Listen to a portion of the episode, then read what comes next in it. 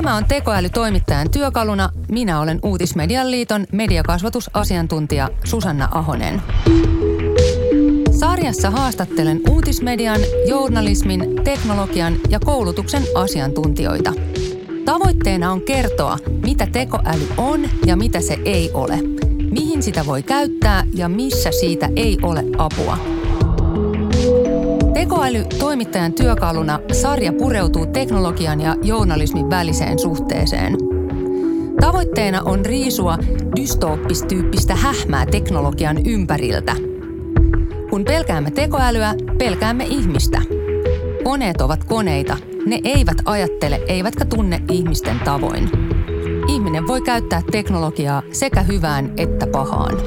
Algoritmit ja automatisointi sitten siinä journalismin niin kuin valinnassa, niin sehän mahdollistaa sen, että meillä jokaisella voi olla vähän niin kuin oma päivänlehti. Mutta mä en ole ihan varma, että haluaisinko itse sen ihan oman päivänlehden ja kaikilla muilla olisi toisenlainen, kun tavallaan se päivänlehden idea on se, että tietää sen, minkä muutkin.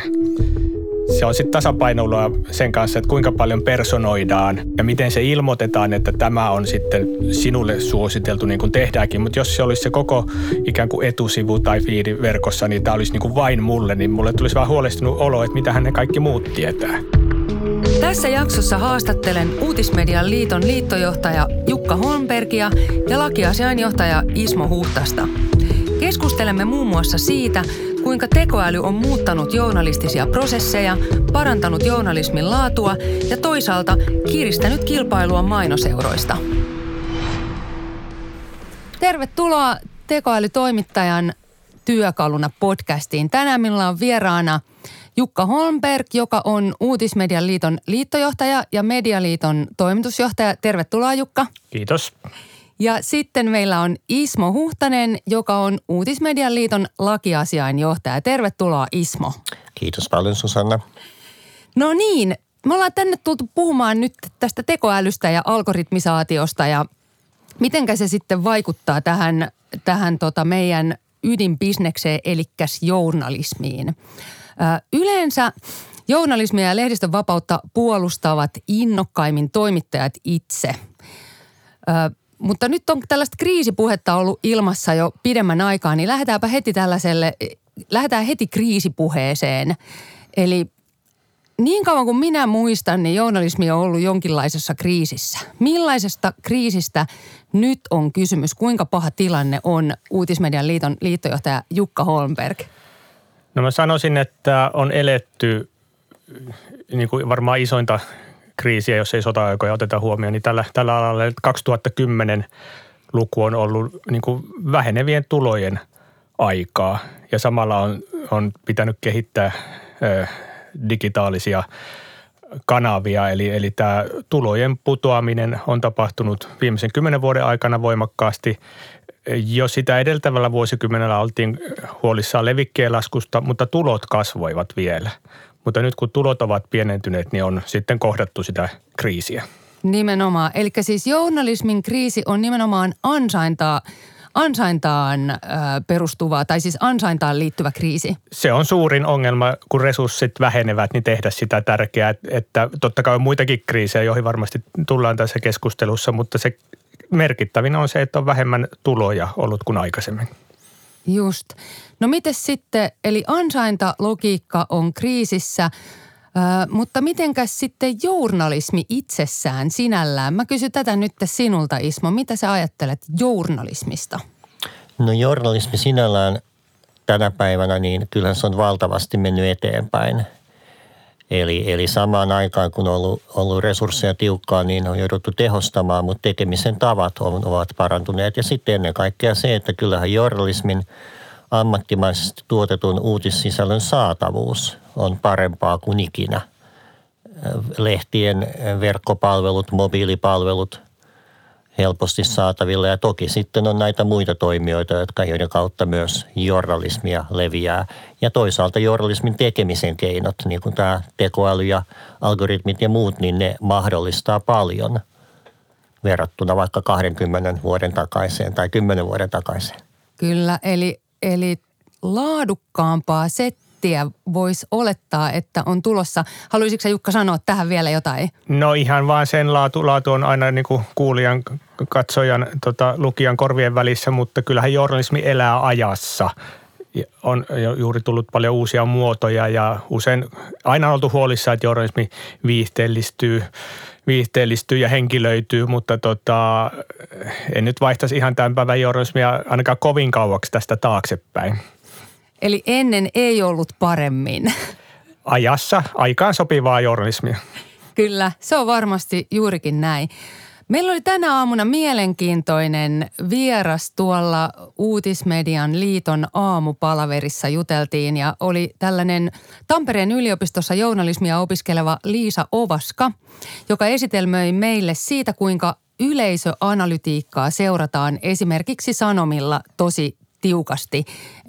Useita kertoja päivissä, katsota, päivässä katsotaan, että montako klikkausta juttu on saanut ja mitenkä tämä nyt vetää tämä homma. Tämä Liisa esitti huolensa siitä, että yleisöanalytiikka määrää jo liikaa aihevalintoja ja että tärkeimmäksi uutiskriteeriksi on analytiikan myötä noussut kiinnostavuus. Mitä sinä ajattelet tästä Jukka?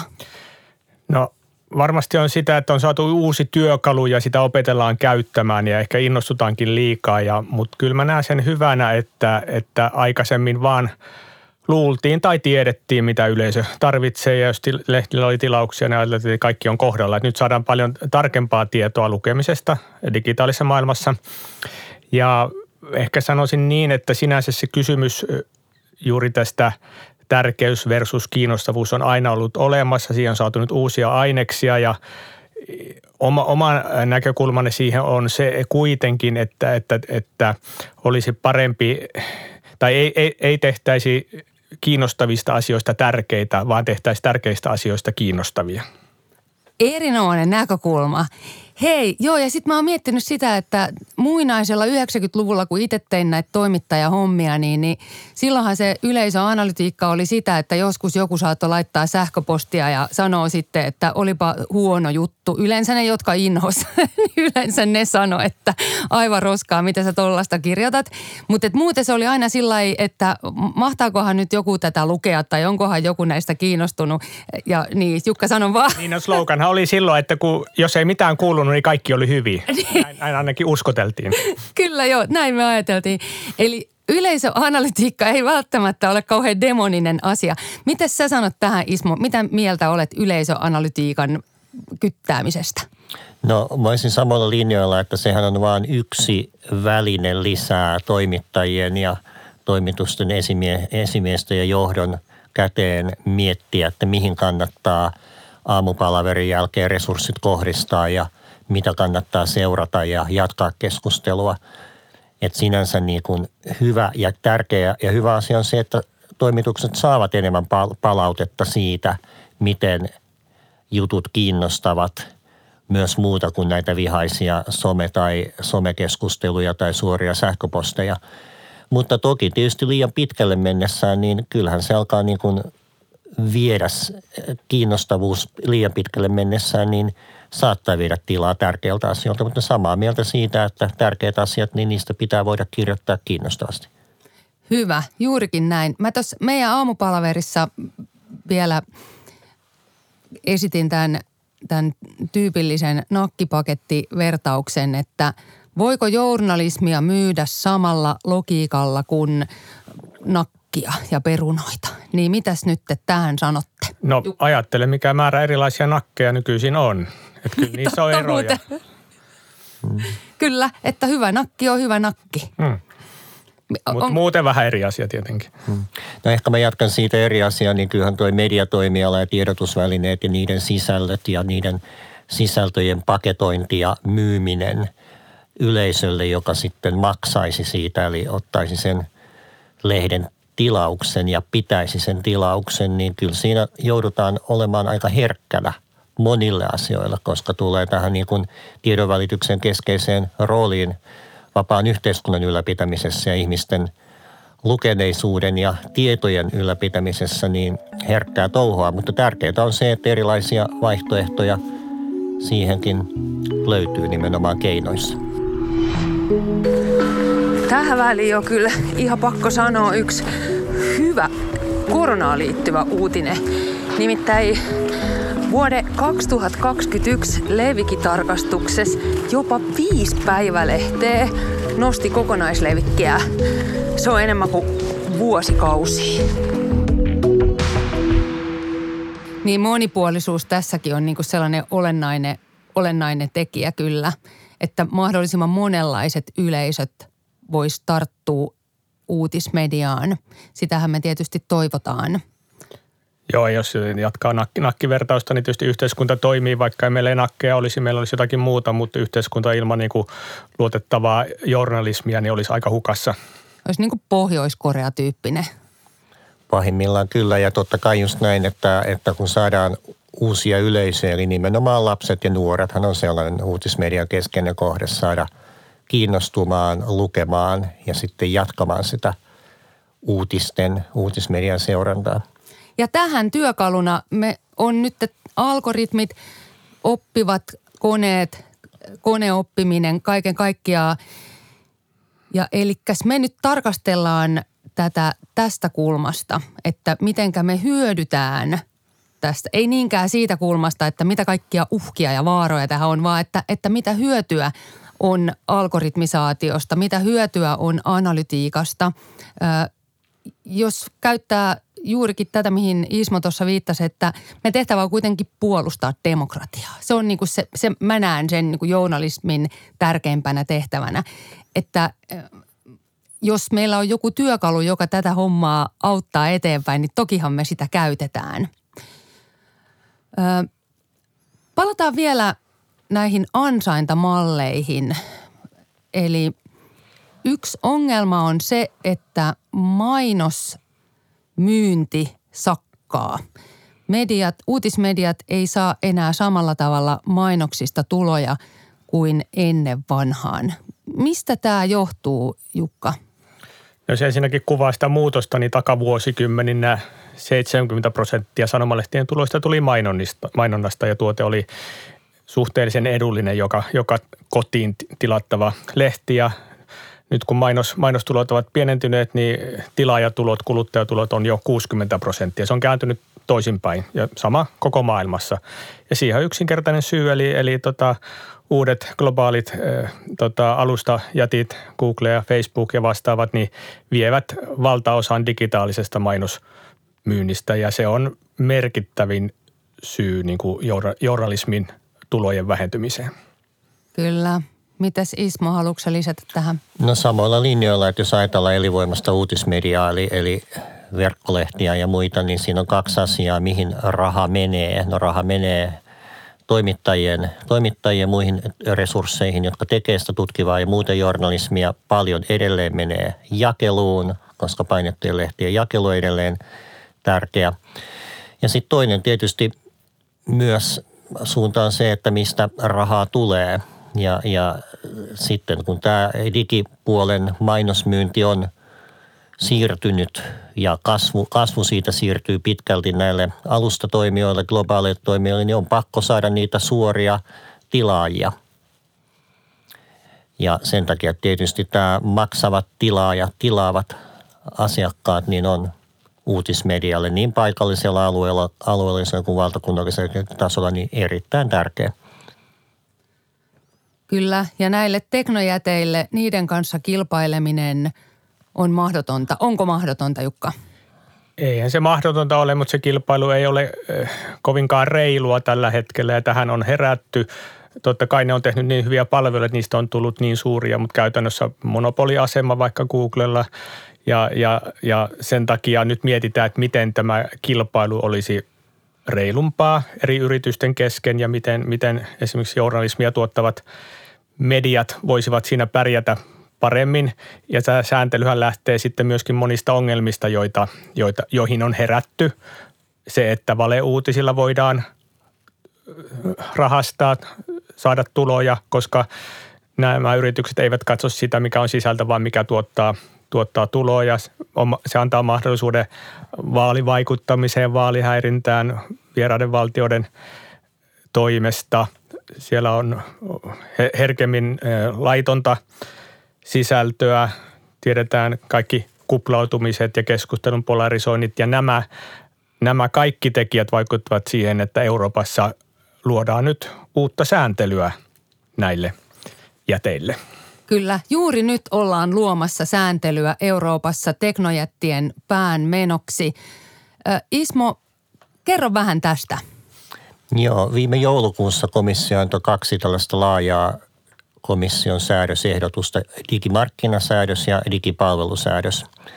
Digimarkkinasäädös on tällainen niin kuin markkinoihin suuntautuva työkalu, jolla pyritään portivartija-asemassa olevien merkittävien globaalien alustojen palveluita hillitsemään. Ja näitä nyt on tällä hetkellä arvioitu olevan maailmassa noin kymmenen tusinan verran.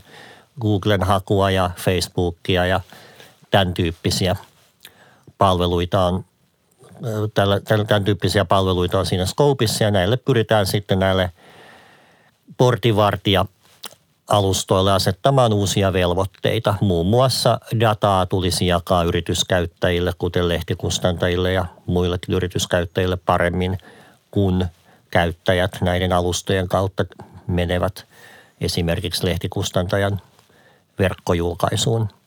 Eli tämän tyyppistä. Ja sitten tämä digipalvelusäädös, niin se on säädös, joka koskee näitä mer- dominantteja alustoja, mutta myös muita alustatoimijoita. Ja sillä pyritään tätä vastuusääntelyä muun muassa disinformaation ja valeuutisten kitkemiseksi saamaan kuriin.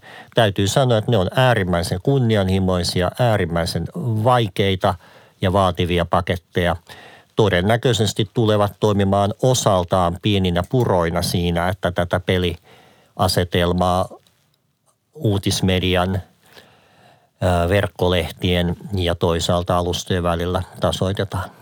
Mielenkiintoista. Ja tämä on kyllä sellaista sääntelyä, mitä ei voi kansallisvaltiossa tehdä, koska ollaan globaaleilla pelikentillä nyt tässä. Millaiset mahikset meillä Euroopassa on vaikuttaa näihin? Pystytäänkö me suitsimaan näitä jättejä? Haluatko Ismo vastata? Joo, no kyllähän Euroopan yhteisöllä ja jäsenvaltioilla on, on jonkinlaista on jonkinlaisia mahdollisuuksia kyllä, koska Eurooppa on kuitenkin iso, iso markkina-alue ja tärkeä markkina-alue näille pelureille. Toki samaan aikaan tasapainoillaan sen kanssa, että onhan – monista alustapalveluista on myös aidosti ollut hyötyä talouden kehittymiselle ja yksilöiden sananvapaudelle ja tiedon välittämiselle, mutta sitten on tietysti olennaista ylläpitää tämä ammattimainen, riippumaton lehdistö. Ja hidasta työtä ja nyt nähtäväksi nämä jää miten käy. Yleensä näillä valitettavasti on aika suuret voimat takana näillä alustatoimijoilla, jos me verrataan vaikka uutismedian – vaikuttamiskeinoihin EU-tasolla. Toisaalta meillä on sitten aika isoja, isoja niin kuin vapaaseen yhteiskuntaan liittyviä viestejä tu, tu, puolustettavina ja ne viestit aika ajoin myös menestyy keskusteluissa. Kiinnostavaa, kyllä. Jukalla oli tähän vielä joku lisäkulma. No joo, tässä kun erilaista sääntelyä on, on, on tullut vaikka tekijän oikeuden puolella, niin sitten on peloteltu, ei välttämättä nämä suuryhtiöt suoraan, mutta heidän, heidän niin tukiansa sillä, että, että varokaapa, että nämä lähtevät kokonaan Euroopasta pois, että näkisipä sen päivän, että oikeasti jättäisivät tällaisen markkina sen takia, että heille tulee jotain pientä sääntelyä. Toisekseen nämä yhtiöt maksaa todella isoja sakkoja erilaisista rikkomuksista tälläkin hetkellä ja silti keräävät ihan valtavia voittoja, että mit, mittasuhteet kannattaa muistaa, että kun mietitään jonkinlaisen sääntelyn suhteuttamista siihen valtavaan liiketoimintaan, mitä he tekevät. Nimenomaan. Ja, ja tot, Australiassahan on tällainen keissi-esimerkki, mitä tapahtui. Mä nyt, mä nyt sanon tämän tällainen niin millä mä niin porilaisen ole tämä asia ymmärtänyt. Et, tota, Australiassa teknojätit Facebook ja Google ö, alkoivat taisteluun, kun, kun hallitus alkoi vaatia heiltä niin sanottua linkkiveroa, jos nyt ole oikein ymmärtänyt, että halusivat heiltä rahaa. Ja, ja sitten teknojätit sanoi, että, että me lähdetään täältä sitten veke, jos te alatte meitä komentamaan. Ja sitten Australian hallitus sanoi, että antaa palaa, tossa on ovi, morjes.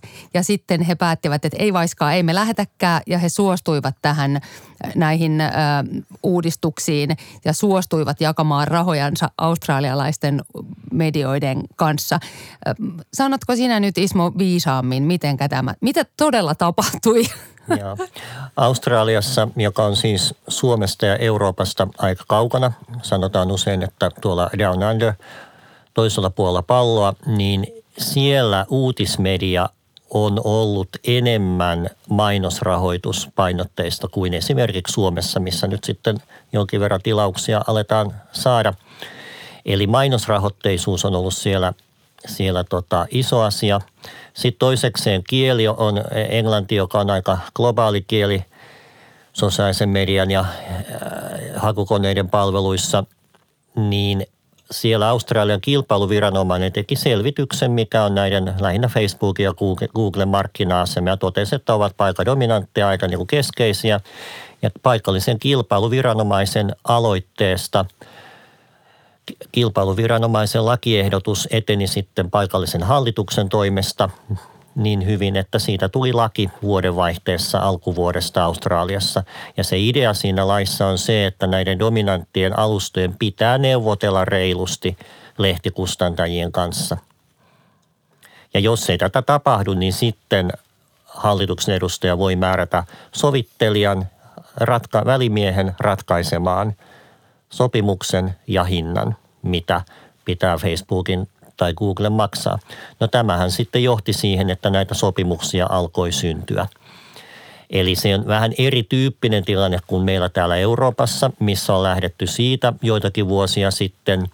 Eli komissio valmisteli laki, ää, di, di, direktiiviehdotuksen, jossa on mukana sellainen lehtikustantaja lähioikeus, eli tällainen tekijänoikeudellinen suojamuoto. Ja direktiivi tuli voimaan reilu kaksi vuotta sitten ja nyt sitä implementoidaan jäsenvaltioihin, missä sitten lehtikustantajat saavat oman suojan, jonka perusteella ne voi lähteä sitten neuvottelemaan esimerkiksi hakukonekäytöstä. Ja nyt nähtäväksi jää, että tarvitaanko Euroopassa myös tällaista, tällaista niin kuin neuvotteluasemaa tukevaa sääntelyä, mitä nyt sitten media-ala, Medialiitto mukaan lukien Uutismedialiitto on, on ehdottanut tähän digimarkkinasäädöskeskusteluun. Hyvä. No mutta – Eikö se ole kuitenkin näiden mediatalojen etu, että niiden uutisia jaetaan somessa ja ne saa näkyvyyttä sisällöilleen? Että mitä me tällaisesta raivotaan? Sanoppa Jukka. Molemmat hyötyvät toisistaan, mutta se ei vain se neuvottelusuhde ei ole, ole, ole tasapuolinen tällä hetkellä.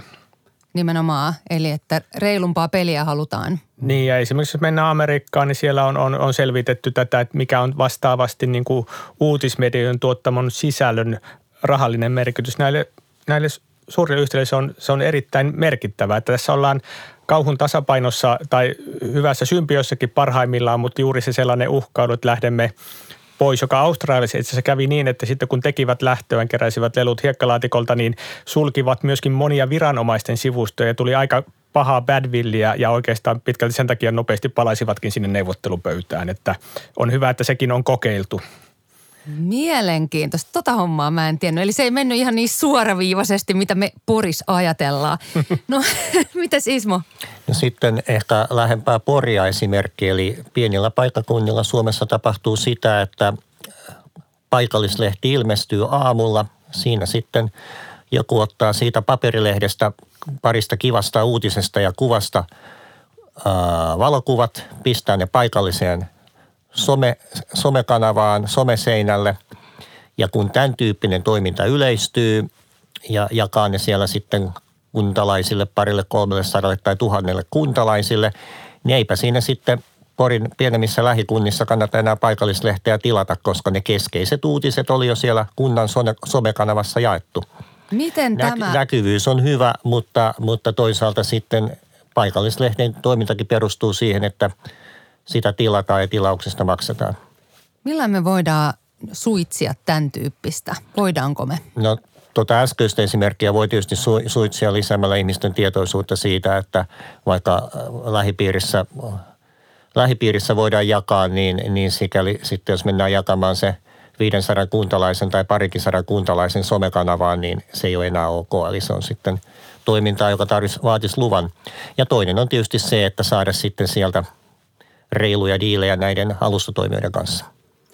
Niin, mistä se johtuu, että jotenkin ajatellaan, että, että journalismista ei tarvitsisi maksaa? Että ikään kuin se, siinä on vähän sama homma kuin kulttuurissa ja näin, että, että jotenkin, että tuu meille tänne laulamaan, niin saat sitten näkyvyyttä. Tai tuu tänne heittää keikka, niin saat näkyvyyttä. Ja journalismissa tuntuu olevan vähän tätä samaa, että voisitko kirjoittaa nyt mulle tänne jutun, niin saat sitten näkyvyyttä. Mikä homma nyt tämä on, Jukka? No en tiedä tuosta tekijäpuolesta niinkään, mutta kuluttajan näkökulmasta, niin toki tässä oli vaihe, jossa hyvin paljon mediat itsekin jakoivat ilmaiseksi verkossa ja olivat kovasti tyytyväisiä, että, että lukijamäärät kasvoivat. Ja nyt on sitten jo tovin aikaa menty siihen suuntaan, että se tilaus, tilaus tarvitaan samalla tavalla siellä, siellä verkossa ja on hyviä esimerkkejä siitä, että, että digitaaliset tilaukset, niiden määrä kasvaa ikään kuin tämä, tämä tilausmalli – olisi siirrettävissä pidemmällä aikavälillä printistä verkkoon. Se vaatii kulttuurin muutosta. Olisiko niin tämä nyt joku taikasana, että aletaan hyväksymään se, että hyvästä, laadukkaasta journalismista halutaan maksaa? Niin, tai siitä on maksettu printissä ja, ja totta kai ne digitaaliset tuotteet, niin kuin ne onkin niin hyvässä kunnossa, että sieltä saa, saa niin kuin vastaavan, vastaavan tota, kokemuksen ja sitten myöskin opettamista, että jos on ollut ilmaisena, niin ei silloin ole maksettu, mutta nyt kun on sitten menty, menty enemmän, että, että valtaosa tai merkittävä osa unikista sisällöistä on vain tilaajille, niin, niin tota, pikkuhiljaa se siirtyy se malli sinne. Studiossa vieraana liittojohtaja Jukka Holmberg ja lakiasiainjohtaja Ismo Huhtanen. Minä olen Susanna Ahonen. Ja nyt kun meillä on nämä yhä paremmat työkalut myöskin tuottaa sitä relevanttia, laadukasta journalistista sisältöä. Mä ajattelen vaikka männä vuosina, jossa halusit seurata kunnallispolitiikkaa, niin piti kahlata ihan pirusti kaiken maailman paperia, lukea pöytäkirjoja ja nyt me pystytään algoritmien avulla automatisoimaan tätä juttua niin, että, että koneet hakee kiinnostavia sanoja tietenkin ja sitten löytää kiinnostavia, mahdollisesti kiinnostavia muuttujia, että onkin jotain erilaista, onkin jotain muuta ja sieltä niitä uutisia syntyy. Minkälainen mahdollisuus tämä on journalismille, Jukka? Ne on erittäin hyviä apuvälineitä jälleen eivät korvaa toimittajaa, mutta apuvälineitä tiedon seulonnassa. Kyllä. Mites juristin kulma tähän asiaan? Nimenomaan erinomaisia keinoja. Toki vaatii Suomessa myös sitä, että julkishallinto, joka toimii julkisuuslain alla ja avoimuusperiaatteen alla, niin avaa näitä julkisia tietokantoja mahdollisimman helposti ilmaiseksi toimittajien pääsyä niihin, jotta, jotta tavallaan toimittajat saa sitten asiakirjoja haltuunsa ja pystyvät sitten tekemään tiedonlouhintaa journalistisessa mielessä. Olennaistahan siinä on se, että tarvitaan toimittaja, jotka miettii sen näkökulman, hakee sen tiedon ja sitten analysoi sen. Kyllä. Mikä tilanne tällä hetkellä on datan avoimuuden suhteen Suomessa? No siinä on tällä hetkellä on, on, on lakihankkeita EU-tasolla – ja sitten on julkisuuslain uudistamishanke. Oikeusministeriöllä on työryhmä. Sanotaan nyt näin, että tämä menee vähän toiseen tematiikkaan, mutta virkamiesten, kunnallisten ja valtion virkamiesten asenteet ja ymmärrys siitä, että periaatteessa heillä on velvoite julkisuuslain alla määräajassa asiakirjat toimittaa toimittajalle, joka sitä pyytää, niin siinä se vaihtelee. Ja tämä on tietysti yksi sellainen asia, mihin, mihin esimerkiksi julkisuuslain muutoksessa kiinnitetään, pyritään kiinnittämään huomiota. Yksi on tällä hetkellä se, että virkamiehelle ei tule juuri sanomista siitä, että hän ei sitten toimitakaan sitä asiakirjaa tai asiakirjaa, vaan toimittaa ne sitten pitkin hampain, kun ollaan vaikka hallinto-oikeuden kautta käyty hakemassa päätös ja asia on jo vanhentunut vuodella parilla kolmella – Sen sijaan, jos hän menee ja toimittaa laillista asiakirjaa, niin voi tulla sanomista, että mitäs menit tämän antamaan toimittajalle. Nyt ne kirjoitti ikävästi meidän kunnan toiminnasta. Että tässä on tiettyä tämmöistä myös niin kuin asen, asennepuolta. Mm. Mutta tämä ei ole tavallaan mitään uutta. Tätähän se julkisen vallan ja toimittajien kissahännäveto on aina ollut. Niin kyllä, että tämähän ei nyt koneoppiminen vaikuta mitenkään.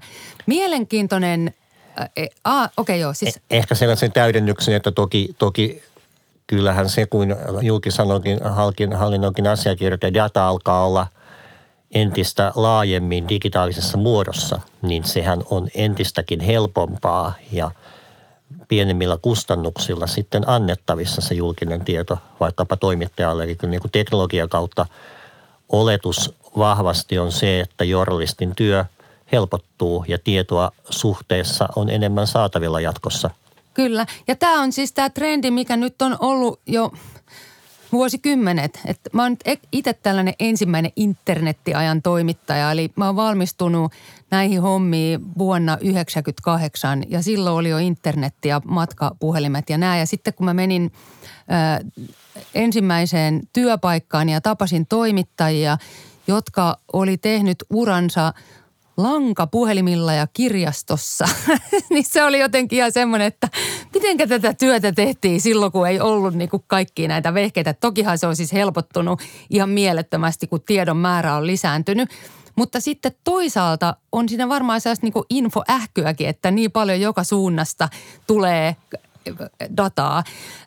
Mielenkiintoinen setti oli tämä, kun nyt tämä korona-aika – Mulla oli haastattelussa täällä Esa Mäkinen Helsingin Sanomista ja, ja hän kertoi, että, että korona oli yksi tällainen mieletön, äh, mieletön mahdollisuus nimenomaan datajournalismille, kun oli THLn äh, nämä kaikki data heillä käytössä ja sinne se data päivitty jatkuvasti, että montako koronaa tartuntaa ja montako rokotetta ja montako sitä sun tätä. Ja heillä oli suora linja Hesarissa tähän THLn dataan ja joka päivä kello se ja se tuli uudet numerot. Ja se oli sellainen niin kuin datajournalismin yksi tällainen mieletön juttu. Mitä ajatuksia tästä Jukka? No hyvä, hyvä esimerkki tämmöistä työstä, joka voidaan automatisoida ja esittää, esittää eri tavoin ja lukija sieltä sitten hakee, hakee ja voi säätää vielä eri, eri, eri näkymiä. Ja tota, ehkä mietin, mietin vähän laajemmin sitten, kun tämä äh, algoritmit ja automatisointi sitten siinä journalismin niin kuin valinnassa, niin sehän, sehän mahdollistaa sen, että meillä jokaisella voi olla vähän niin kuin oma päivänlehti. Mutta mä en ole ihan varma, että – haluaisinko itse sen ihan oman päivän lehden niin. ja kaikilla muilla olisi toisenlainen, kun tavallaan se päivänlehden idea on se, että tietää sen, minkä muutkin. Et se on sitten tasapainoilua sen kanssa, että kuinka paljon personoidaan mm. ja miten se ilmoitetaan, että tämä on sitten sinulle suositeltu niin kuin tehdäänkin. Mutta jos se olisi se koko ikään kuin etusivu tai fiidi, verkossa, niin tämä olisi niin kuin vain mulle, niin mulle tulisi vähän huolestunut olo, että mitä ne kaikki muut tietää. Nimenomaan. Joo, toi on just, ja, ja sitten aika moni ilmeisesti kuitenkin täppää sen personoinnin pois, kun sä voit valita, että otatko, otatko sä sulle personoitua sisältöä mm. vaiko etkö, niin monet ei kuitenkaan sitten valitse sitä itsellensä personoitua varmaan just tästä syystä. Mitä sä ajattelet Ismo? No ajattelen niin, että jos ajatellaan ihmiskunnan kehitystä viimeisen satojen ja tuhansien vuosien aikana, niin yksilöt me olemme täällä yhdessä muiden kanssa. Ja se, että jos meillä ei ole tällaista niin kuin yhteistä uutistiedon alustaa tai alusto, niin kuin, ää, uutist,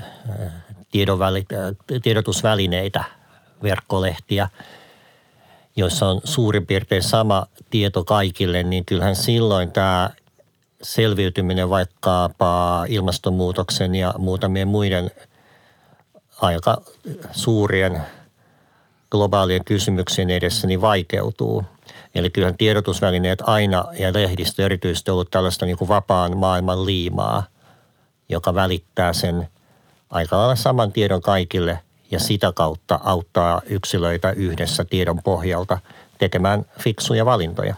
Niin, tämä on vähän sitä uhkakuva-osastoa, että jos kaikki vaan lukee sitä, mikä itseä kiinnostaa, mä vaikka jostain Pori Ässien menestyksestä ja, nä enkä nyt oikeasti, mutta siis, että, että se tota...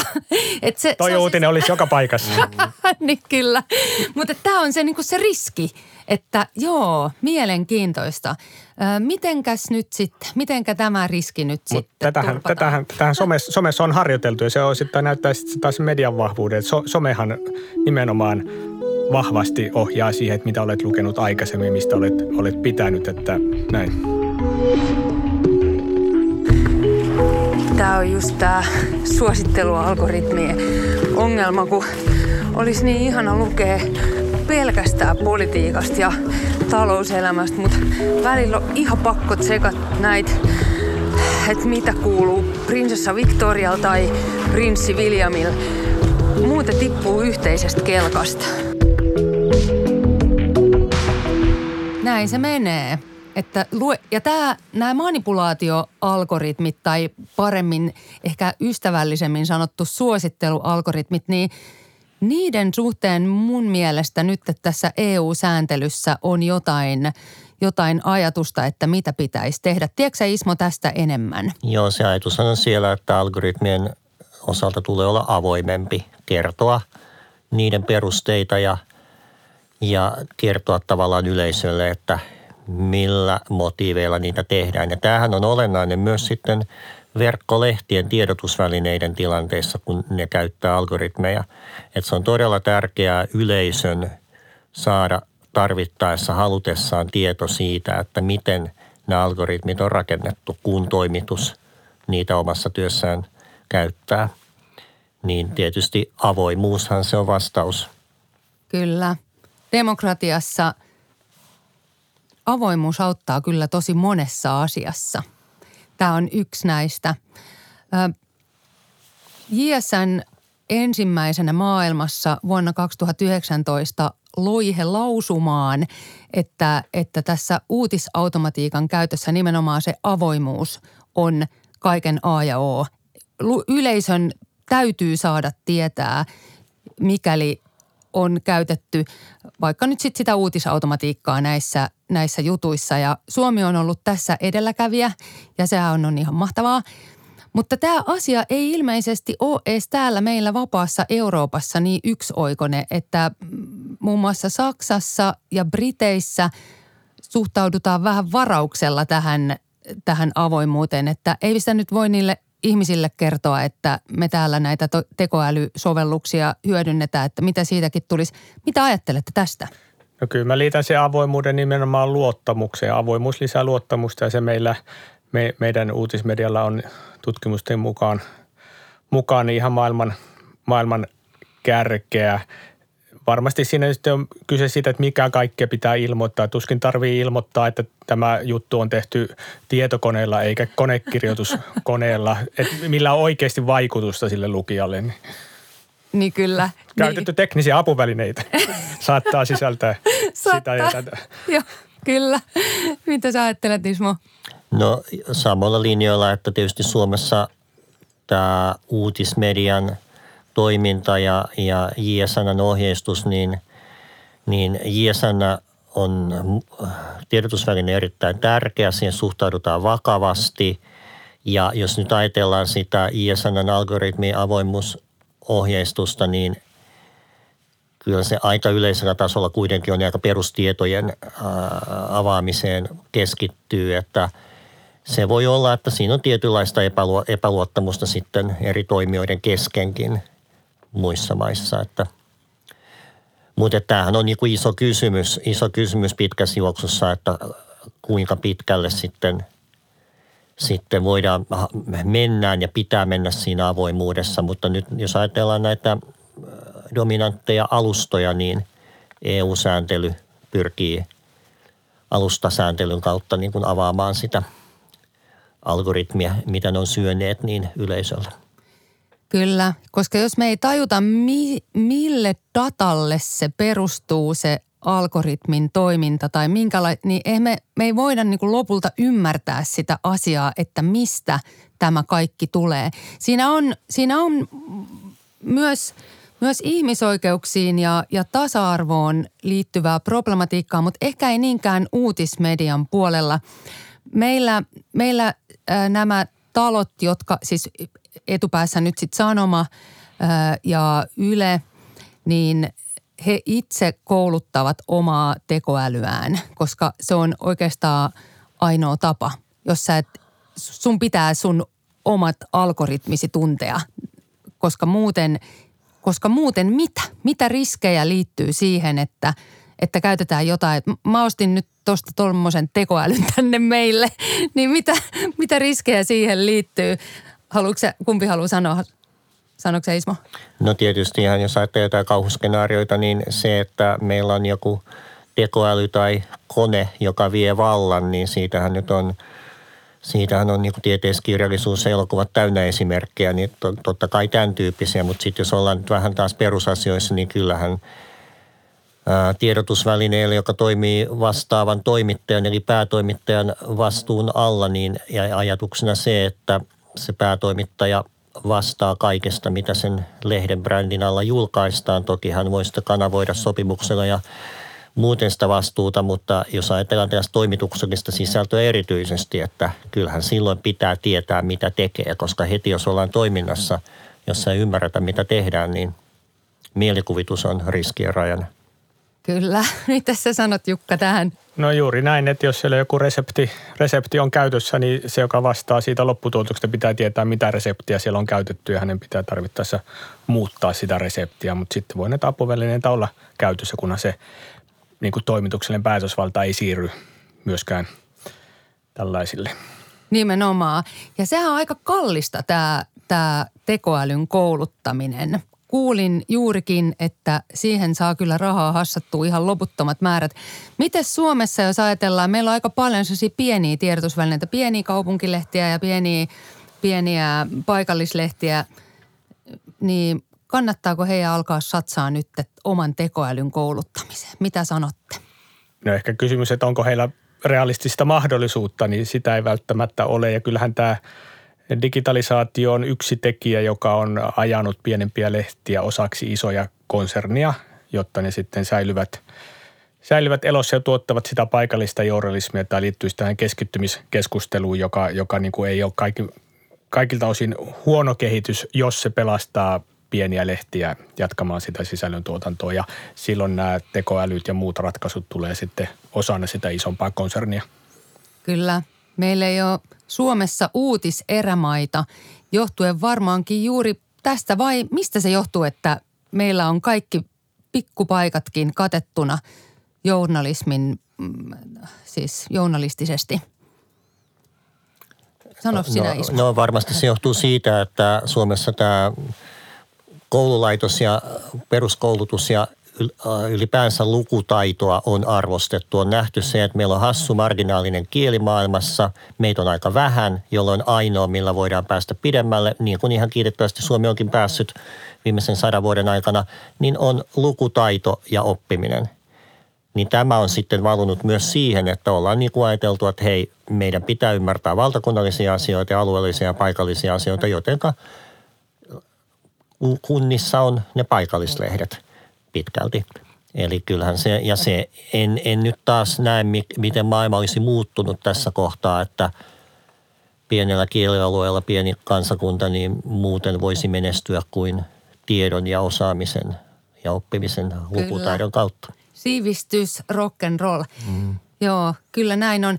Ö, Muissa Pohjoismaissa journalismia tuetaan merkittävästi enemmän kuin Suomessa taloudellisesti. Miksi näin mahtaa olla ja mistä me saataisiin jotenkin lisää fyffeä meidän toimialalle? Mitä sanot Jukka? No siellä on erilainen kulttuuri. Ehkä, ehkä paremmin nähdään se uutismedian demokratiamerkitys ja meillähän 90-luvun lama vei sitten silloiset, silloiset jakelutuet pois. Ja ikävästi meillä sitten lehtitilaisten arvonlisäveroa korotettiin. Meillä oli nolla taso, mutta siitä luovuttiin ja se oli todella, osui todella tähän kriisivuosikymmenen alkuun. Eli meidän ensisijainen toive on se, että palataan tilausten arvonlisäverovapauteen, koska se on tehokkain tapa tukea sitä tilaamista ja menee helpolla tavalla niin kuin neutraalisti kaikille, kaikille lehdille ja medille, joista kuluttaja on valmis maksamaan. Ja sitten kun valtio alkaa jakamaan rahaa, niin ollaan aina niin kuin, siinä on omat vaaransa, jos sitä aletaan jakaa, että hyvä media saa ja valtiovallan mielestä huono media ei saa. Eli se on, se on taiten tehtävä. Meillä on kyllä hyviä esityksiä siitä ollut, mutta toistaiseksi ei ole rahaa tullut, tullut sinne, että sanotaan, että, että niin kuin suora mediatukikin on, on mahdollinen, jos se tehdään, tehdään oikein. Kyllä. Nyt hei vielä pitää tähän loppuun kysyä tietenkin Ylestä, meidän lempivihollinen. Mitenkäs tota, kun tästä journalismista ja sen vapaudesta ja rahoittamisesta puhutaan, niin usein on medialiitto, uutismedian liitto ja Yle mainitaan samaan aikaan ja, ja aina tulee jotain vääntöä, että Yle on markkinahäirikkö ja valtion varoilla ylläpidettävä ja että onko tämä nyt oikein.